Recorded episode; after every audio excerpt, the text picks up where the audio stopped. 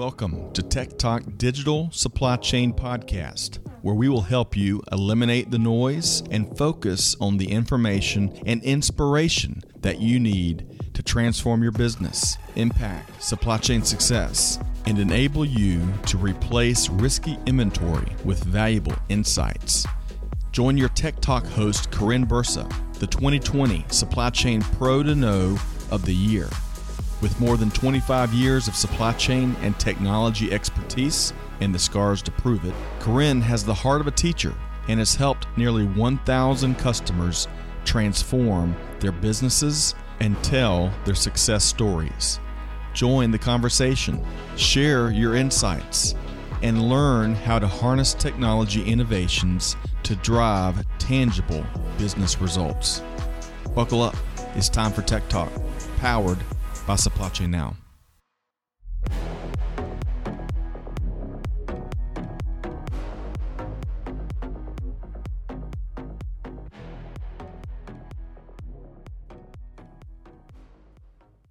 Well, welcome back, supply chain movers and shakers. Karin Bursa here, your host for Tech Talk, the digital supply chain podcast.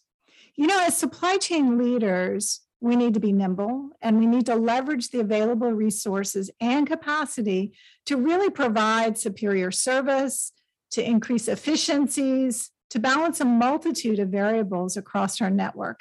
And don't forget, as a part of that, we're making every attempt to mitigate risk. One of the core benefits in the area of digital supply chain technology is the ability to help you really replace risky inventory with valuable information. And one of the hottest topics right now is digital transformation. In October of 2020, a McKinsey report came out. Um, so this is six months after uh, the onslaught of the COVID epidemic. And what they found is that in that six month window of time, digital transformations in the area of supply chain specifically had taken a quantum leap forward. And they tallied as many transformations had taken place that historically would have taken us four plus years to achieve. So that should light really a sense of urgency around the opportunities because it's not just about reducing cost, it's about increasing agility, increasing resilience, and being able to really transform not just visibility, but the actual movement of goods in our networks. So, as transformation becomes more and more about being competitive, I'm so glad that today we've got an expert with us. We're going to take a little different twist in the conversation as well. So, not just what is the importance of transformation, but how do we accelerate that? How do we look at time to value as a component of our transformation initiatives? So, with us to discuss why time to value matters in supply chain transformation is Bill Benton with Gain Systems. Bill, you're an expert in this field. You've helped literally hundreds of companies address the challenges in their networks, increase visibility, accelerate inventory turns. It's great to have you here with us today on Tech Talk. Well, thanks, Karin. It's great to be here. It's always nice to see you and uh, appreciate the opportunity to share some perspective today. Yeah, we appreciate that. Tell us just a little bit about Gains, about what your mission is with Gains, um, just to give us some background before we dive into our topic. So, you know, our mission in, in a phrase would be to democratize world class planning.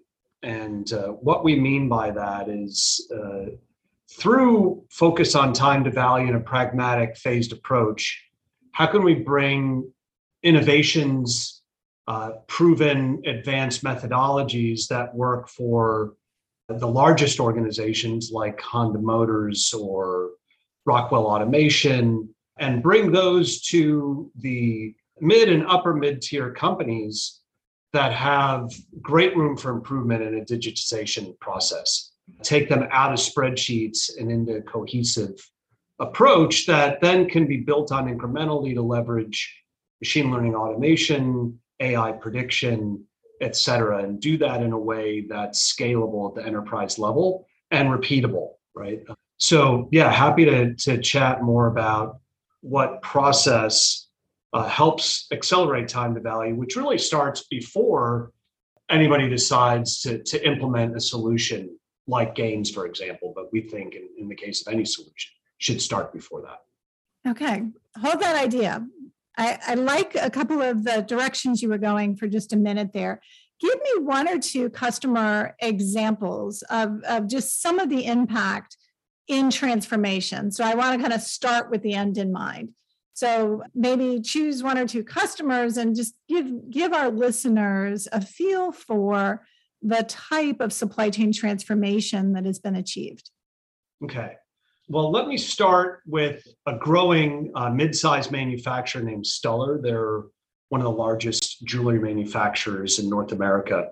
At the outset of the pandemic, they had, as many people have can relate to, very significant disruptions in their supply mm-hmm. chain. They have a broad-based supply network everywhere from India to South America to southern Louisiana.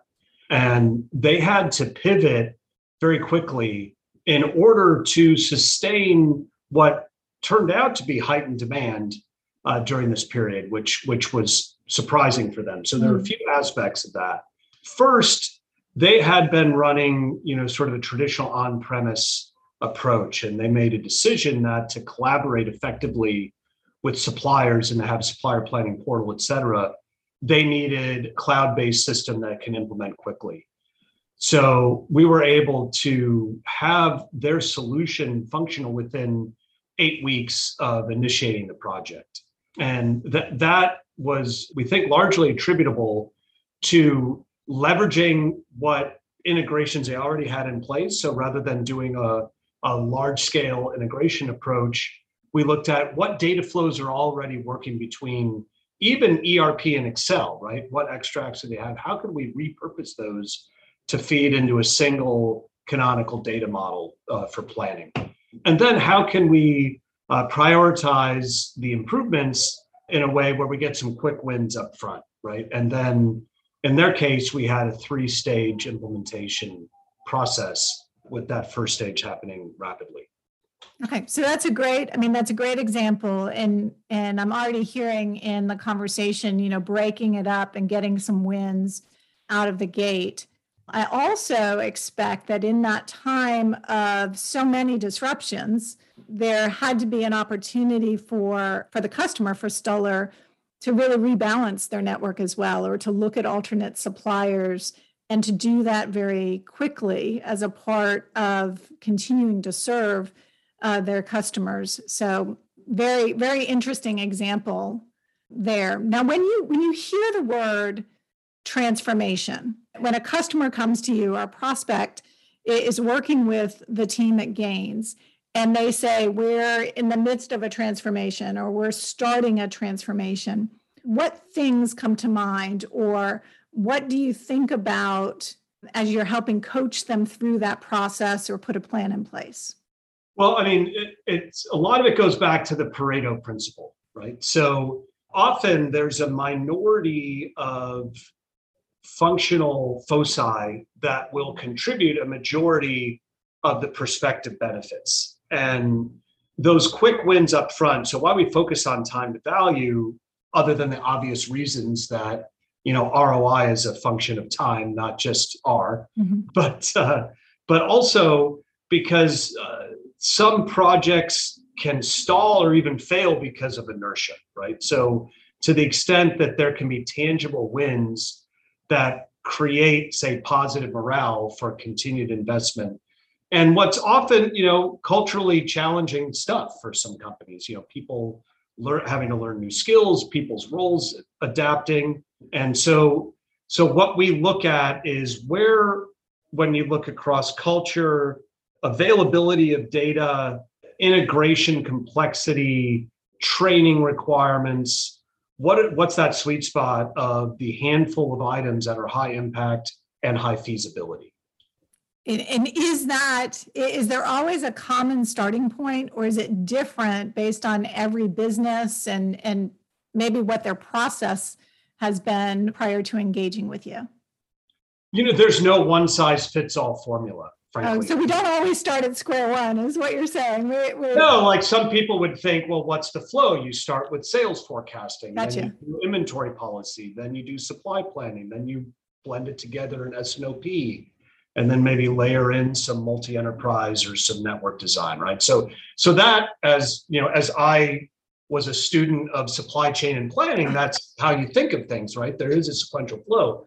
However, you know, at Rockwell Automation, we started with inventory optimization because they had simultaneously a need to reduce some surplus in areas and also to invest in areas where they needed more resilience, where they might be reliant through no fault of their own, but because of the realities of the marketplace on a small number of interdependent suppliers uh, that might have a, a, significant time to recover in the event of an unexpected event. And so, so there we start with inventory optimization, and then move from there to supply planning, and then into uh, ultimately S&OP. So, mm. whereas uh, with others we've started with supply planning, and others with demand planning, collaborative planning, et cetera. So so the answer is no. And how how do you discern some of this? So we we have something we refer to as the proven path to performance, our P3 methodology, which is really a discovery and data driven approach. So rather than starting with here's the use cases we think we need to focus on and here's a list of requirements, et cetera, let's let's run some real data, right? Discover where both pragmatically and empirically the opportunities are and let that guide us. And interestingly, that can often be quite different from the original set of presumptions once you once you actually assess the data and look at what's available and what's feasible. So so that's that's sort of in our DNA to work from a, a data and an empirical perspective forward. Yeah, yeah, taking taking a very objective view too. I, I imagine in the process that that in that discovery process you're able to really uncover maybe some some hidden gems in, in helping your customers you know start this journey and and really map out the plan um, for execution tell us a little bit about time to value i've been in this industry a long time you've been in the industry a long time we've certainly all heard the stories about implementations of supply chain technology that have lasted for three years, four years uh, before a company finishes that project. And I got to tell you that um, that's concerning to me. When I hear these long time horizons, my first thought is by the time you finish, it's time to start all over again. Because you need to take into consideration the fact that your network is it, it's not fixed. It's living and breathing. And there's a multitude of different um, variables to be optimized at any point in time. So when when bill when you and the team at Gains are, are thinking in terms of time to value give us a feel for what that means? And you know are there there multiple stage gates where we kind of get some benefits and then we get more benefits? How does that work? Yeah so we think of it as sort of a multi-phase uh, telescoping uh, horizon approach. So there should be something tangible within the first quarter right? Mm. so let, what what is it that we can show both internally and potentially to the ecosystem within three months, right? So if you start with that premise and then you fit to that, as opposed to saying, here's the functions we want, now let's try to do a left to right schedule on the timeline. We, we feel you come up with a very different set of priorities. So if you start with a fixed date and look to what's feasible within that, and and we believe that first phase should be quite short within a quarter and it's been as little as, you know, we want to reduce our lead time forecast variance by half, right? So if people are predicting what their lead time is going to be for procurement, something simple might be right now our variance around what we presume is lead time is mm-hmm. plus or minus 60%. We want to cut that to plus or minus 30. That could be a very tangible win, right? And maybe that's what you focus on while you have parallel tracks. So the other element with time to value is prioritizing an initial win, but also working parallel tracks that are all mutually reinforcing. So generally, you know, we see sort of a three phase approach three, six, and 12 months. And then there's sort of a continuous improvement cycle of maturation. But as as people are want to say, I think it's Bill Gates says you chronically overestimate what you could do in a year and underestimate what you could do in a decade. Right. But but to sustain that decade's improvement, you need to have tangible wins in the short run.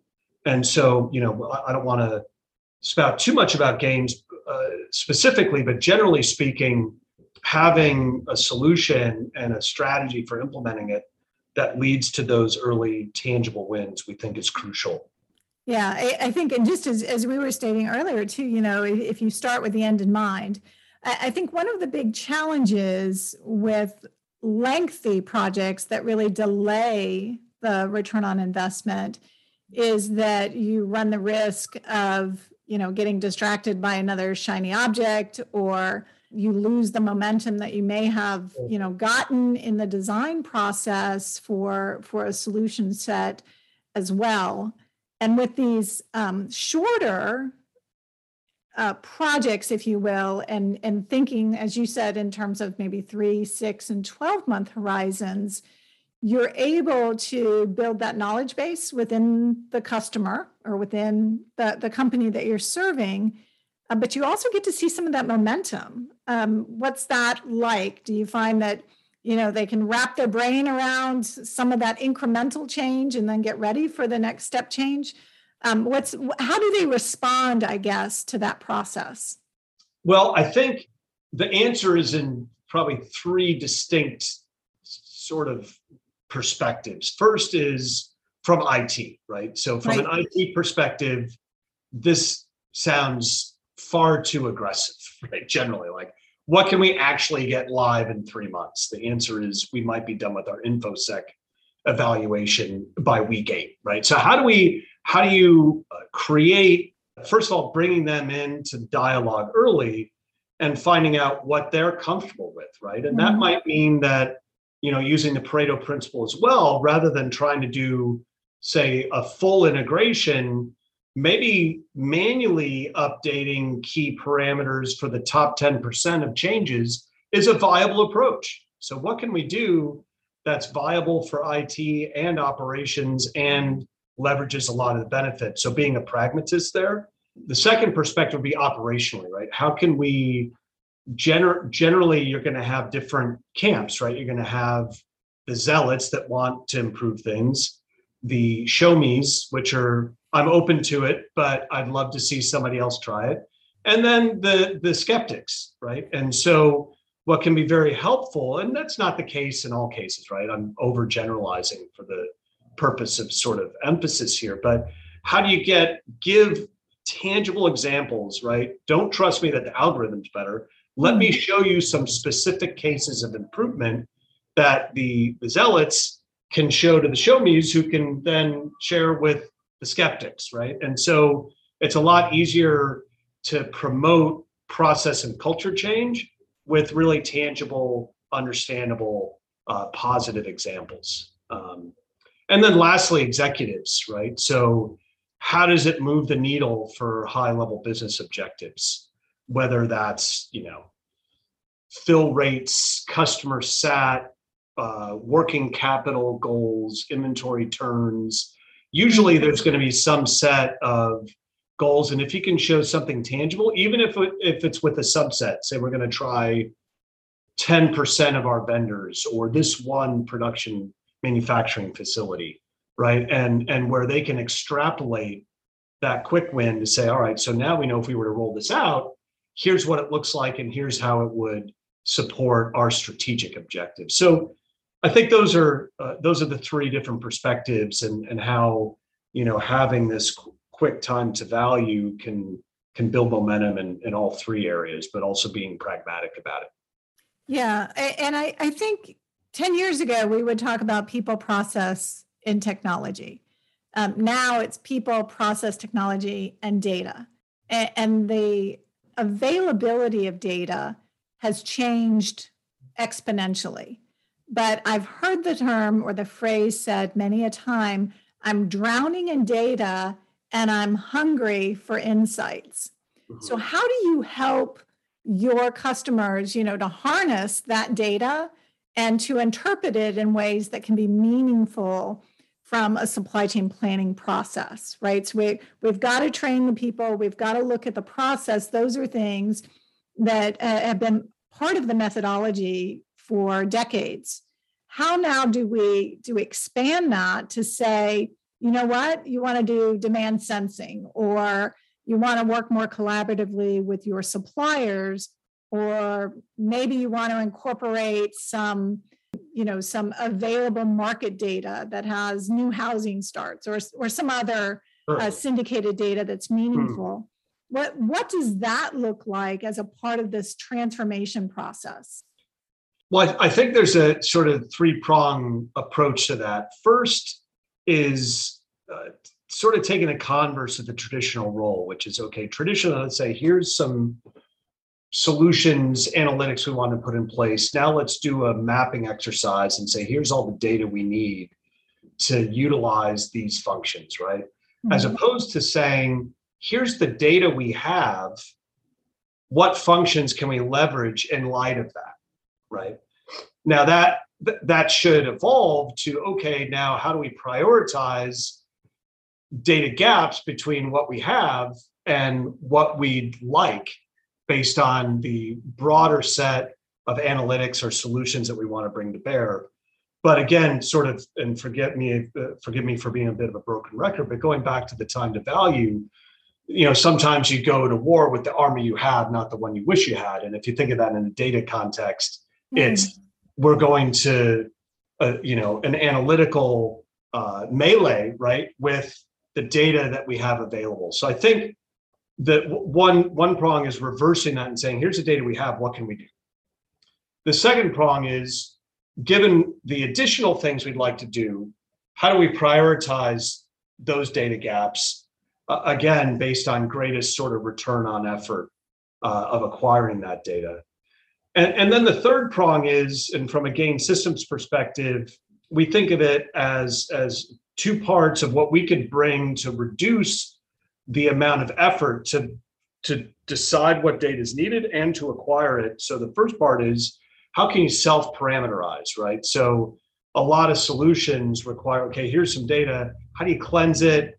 How do you you know detect anomalies? How do you fill gaps? So we try to provide tools to do those things. And then how many levers do you have to pull just to get an analytic set up and running, right? The other mm-hmm. that's where the self parameterization comes in can you get plausible output without having to set you know dozens of switches um, or hire third parties to do so so, so when you talk about self parameterization, does that that mean systematically things are happening, or that you're coaching the client's team, the customer's team, through uh, what they need to do? What what I mean, that sounds very compelling. Self parameterization. Um, what what does that look like from a pragmatic perspective well it means allowing but not requiring uh, setup to get reasonable results so the solution should have built-in intelligence to mm. recommend uh, you know a default approach for everything whether that's stocking policy uh, where and at what level, for example, in the bill of distribution or bill of materials of stock, what should the service level be, right? What's a, uh, what is the type of demand for this likely type, type of demand for this new product? Is it seasonal or not, for example? So these are all things where the solution should have a baseline automatic recommendation, but also a glass box approach where you can see what that is, why, and fine tune that. So to answer your question, it's both. You start with an automated self-parameterized, you know, sort of configuration, and then do continuous rounds of fine tuning and training to help with that. The other half of this third prong is bringing data to the table, right? So, mm-hmm. for example, within gains, we do what we call continuous network flow optimization. So, as you change suppliers, as you add customers, lose customers, add products, how do you optimally flow? Well, things like freight rates change a lot. Yep. And and if you need to hire a consultant to do a periodic process where they collect all these data around freight rates, maybe tariffs, capacities, et cetera, you know, the shelf life on that model is going to be quite short. And maybe some of the data is already aged by the time you're getting the results. So we're trying to bring things like freight rates and, you know, uh, visibility to container movements and all that to the table uh, without the customer having to provide those information and to do that on a continuous basis as opposed to a periodic basis. So, so that's very powerful when I think, especially around opportunities for for automation, right? So, so one of the themes that you know the supply chain has an opportunity to really impact for a business is, is to automate or accelerate certain business process or certain functions that happen and I think that this has become increasingly important, especially in today's market where uh, honestly, talent is a real challenge. I mean, talent is a new constraint to be managed. And so we need to be looking for those opportunities to automate where we can. Talk to me a little bit about automation. So I like this idea of self parameterization and not accelerating at least the initial setup and deployment but then that ongoing feed of important data about movement of inventory, right? So I think you mentioned containers or inbound notification, um, and I assume outbound uh, would work very much in a similar fashion. But there's lots of opportunities to automate. Are you seeing that as a part of the transformations that your team is working on? The answer is yes. And the speed and degree of automation is going to vary significantly by each individual organization. So, for example, on the fast end, uh, one of our customers named Graybar, they're a very large uh, North American distributor. And, you know, within 12 weeks, they had 98% of all of their purchase and transfer lines automated, right? And a, and a highly selective approach to manual intervention. In other cases, it might have taken us two years to get to that point as you build, uh, say, confidence in the system and the, and the approaches. And when you're bringing machine learning into it, sort of the this concept of sort of XAI, which is called explicable, the term for explicable AI, and you know people trusting the black box, right? And that mm-hmm. the, the extent to which people are going to do that varies varies uh, quite a bit. But but our view is you want to bring some of it to the table straight away, so that there's that ability to build on that foundation. Whether it's ten percent, look, we're going to automate those purchase lines that are less than five dollars, right? Nobody's going to lose their job over that. But we can see that ultimately, this is a nice little microcosm of of say moving that up to purchase orders of 500 or 5000 or $50000 or you know manufacturing work order automation when we're looking at you know doing automation even when we're up at 90 plus percent of capacity utilization right? Where people usually want to micromanage those things and, and rough cut scheduling because there's scarce uh, re- either scarce componentry like today or scarce capacity. Mm-hmm. so so an incremental approach that's paced for the organization but always greater than zero Gotcha. Gotcha. Now, now you mentioned a couple of things. I mean, you mentioned some pretty short timelines, and and I'm, you know, my brain is kind of uh, taking that immediately to time to value, right? Right. Um, you mentioned eight weeks or one deployment, just twelve weeks, seeing some pretty significant automation. Bill, what is different, or what what is unique about gains and the way either the solution is designed or you're implementing or onboarding customers. Help us understand you know a couple of those aspects. So some of our listeners may not be familiar with gains. Sure. Yeah so thank you. So we, we've talked a lot about an approach right which is phased phased and feasible right? So and how do mm-hmm. you and and based on pareto value. We did we did hit on a couple of them. So so gains is a supply chain platform that uses a single canonical data model. So these are not discrete sequential modules, right? And this wasn't built through acquisition of distinct products um, that interface with one another.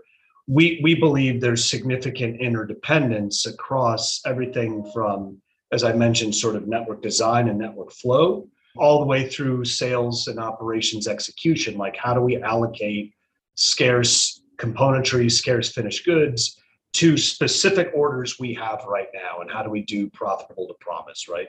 So, between the strategic end of how do I design flows and locations in my network through to how do I allocate this particular order, right, on an on a order by order event driven basis. Gains has a single canonical data model and algorithmic set to handle that. So, you know, it includes uh, demand forecasting, you know, traditional. There's still a lot to be said about, you know, history being being prologue, but there's also the need to blend that with demand sensing and demand shaping. And you mentioned some things around data we bring to the table. So with demand sensing, we're connected with the Federal Reserve Economic Database. So we can look at things like housing starts or interest rates or oil price futures and, and determine through machine learning, which can scour hundreds or thousands of different types of predictive features, as they're called, and determine which ones are relevant. And you don't have to feed us that data, right? That's already that's part of the built-in part, and that's a big part of time to value. So, uh, sort of progressing from demand forecasting, sensing, and shaping, and collaborative demand planning into comprehensive inventory optimization, which which we believe needs to be multi-echelon, whether that's within a bill of material, within a bill of distribution, or within both. And that's quite crucial because, and here's an example of interdependence based on whether where you're stocking is going to determine what's your critical planning period for inventory deployment, right? So if you don't stock a raw material that has a four month lead time, using a demand model that's really helpful over a 28 day period isn't really going to help you make optimum raw material decisions over a four month horizon. Hmm. So, how can you fine tune the demand planning based on your lead time horizons for planning where you're looking at cumulative lead times in light of, say, inventory stocking strategies? So, that's that's another area where we think doing this all sequentially and periodically really breaks down, particularly in times of high volatility like we're seeing, right? Where you know steady state conditions, this might work in a spreadsheet. Outside of that, definitely not, right? And then how does that feed into supply planning so that as events change, whether it's a container uh, late into uh, West Coast port, lead times doubling due to scarcity, or you know customers shifting demand rapidly because of pent up demand post pandemic, for example. These are all real life examples we've seen. How can you synchronize that supply plan on an event driven basis with those other elements? And then lastly, bringing it into sort of a cohesive sales and operations planning where you could do scenario planning of understanding, you know, in times of scarcity, can I absorb this new customer, right? And their recurring demand in these product lines what's the what's the impact to my profitability? What do i have to air freight in versus sea freight in to make that happen and to meet their requirements? Or you know conversely you know how, how can we optimize around different uh, inventory targets and what does that mean say to our overall fill rate? And how can we achieve this uh, optimally? So so this idea of single model with scenario planning execution working backwards all the way through design and doing that in a single model where all the data uh, is consistent and uh, and interactive and interdependent is really a lot of what's what Gains is about. And since we built the solution organically being able to do it at a fraction of the time and the cost of the uh, of the most expensive vendors out there. So that's our thought of bringing world class solutions in a democratized way to the to the broader market and the larger organizations to the extent that you know they buy into that vision. Right right. Now you mentioned several things there. So you mentioned some pretty sophisticated capabilities.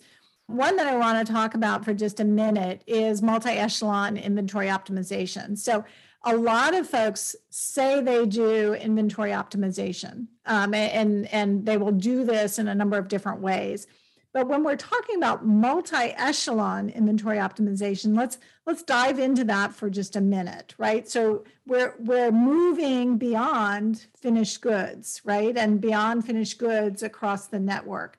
talk a little bit about what that means from a Gains perspective.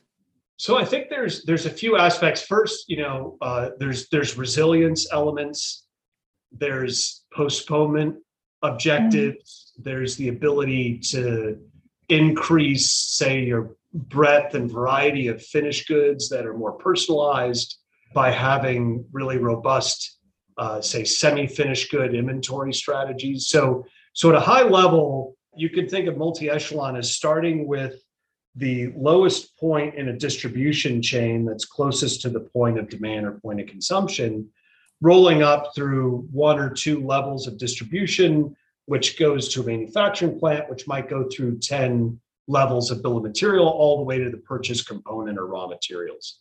So your stocking decisions at the raw material level cascade all the way down to your uh, right. fill rate capabilities, your service service capabilities, and your inventory requirements down at the lowest level near the point of sale. Right. So so this is an insoluble problem, right? The combinatorial complexity of do I stock here, here, here, here, and what are the impacts? And if I stock the raw material, it shortens my lead time here, but I've got a lot of stock in these materials that that have a cost.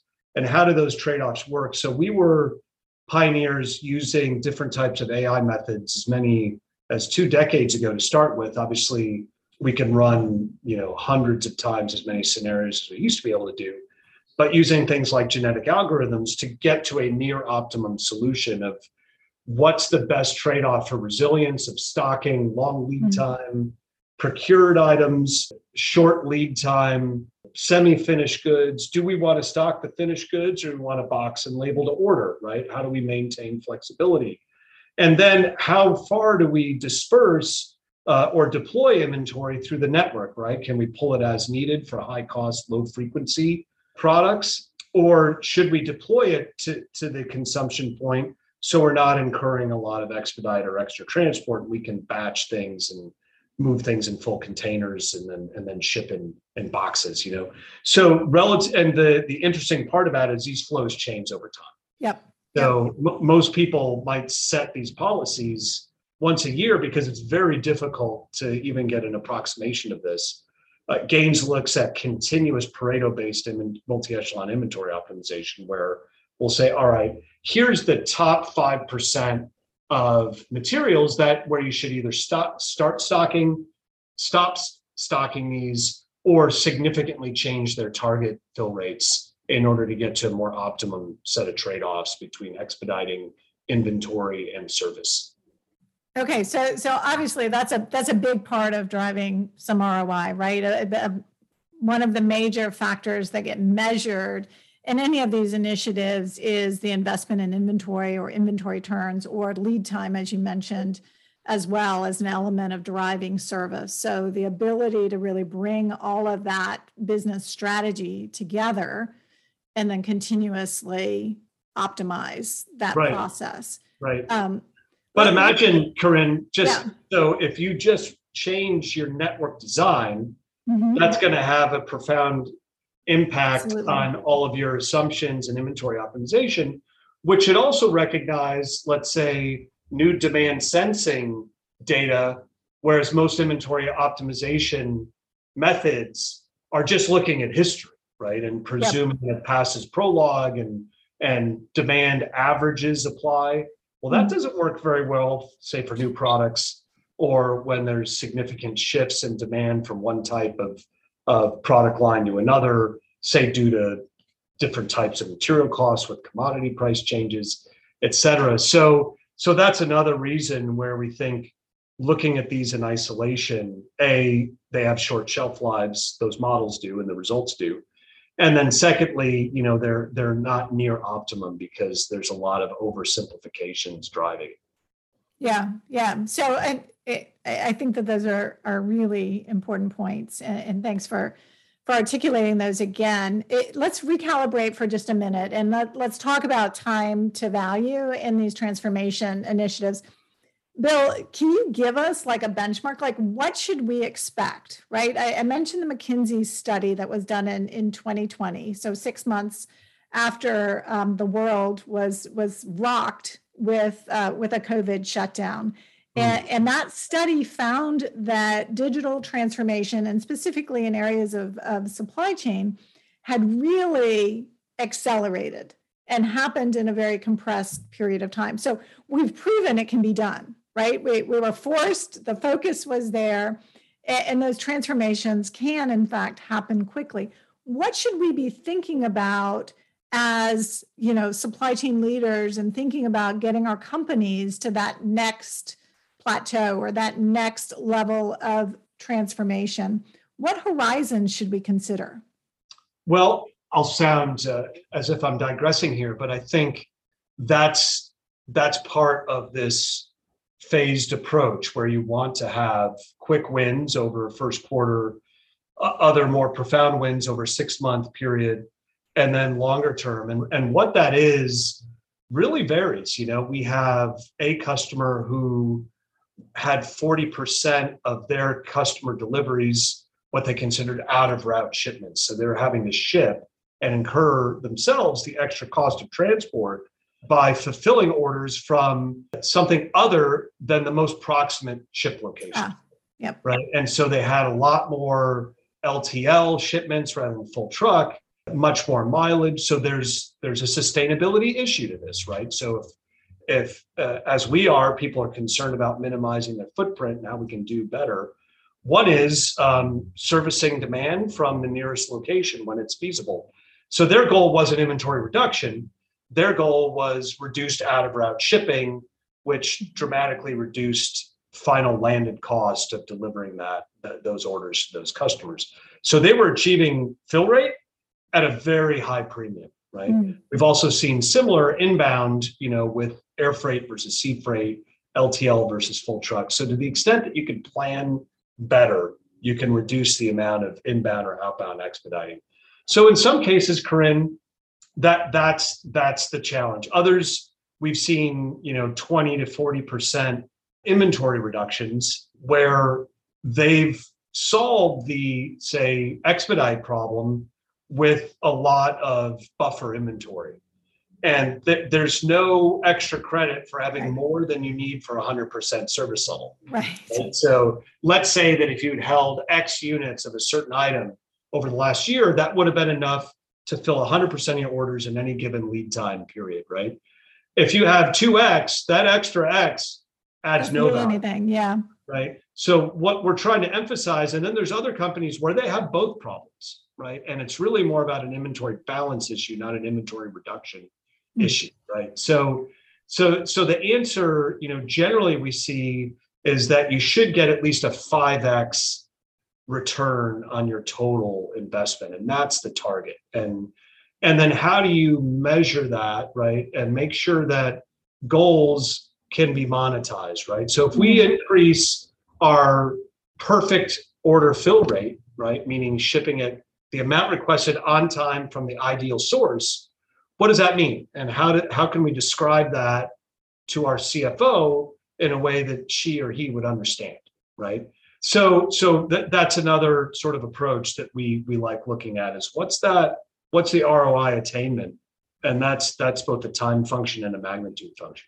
Yeah yeah. Again lots of good things to consider there. Um, every company is grappling certainly with exponentially higher distribution costs right now uh, mm-hmm. just given the the constraints um, in every area whether it's from a container or just port capacity as well as true supply shortages that are in part, you know, driven by either production windows that are available or personnel to work in those windows. Sure.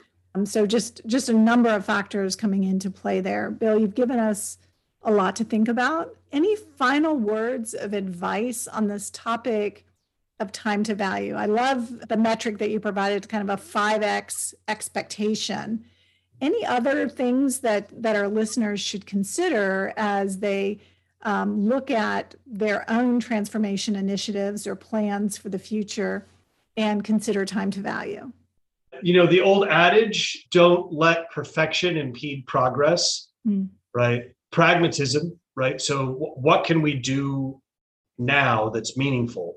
And then then i would say lastly find quick wins that you can use as examples to build momentum. And if if people are coming with proposals where you know it's going to take years, right, to to get to a meaningful and tangible set of benefits, maybe that's good. But in parallel to that, you should be also thinking about what how can you generate some quick wins along the way. So, you know, that would be some some final thoughts about it, and uh, and make sure that the solutions are geared towards that, and they have a track record of delivering that. Yep. Great insights. Thank you for joining us today, Bill Benton with Gain Systems. We really appreciate you sharing some of your expertise with us on this important topic of digital transformation or supply chain transformation, uh, but also the things we can do to really put in focus time to value as a very important element there. So thanks again for being with us today. Pleasure. Thanks for the opportunity to chat. Nice seeing you again. Great Take to care. see you. Okay. Thank you, our audience, for joining us today on Tech Talk, where our goal is to help you to eliminate the noise and focus in on the information and inspiration that you need to transform your businesses and replace risky inventory with valuable insights. We'll see you next time here on Tech Talk, powered by Supply Chain Now.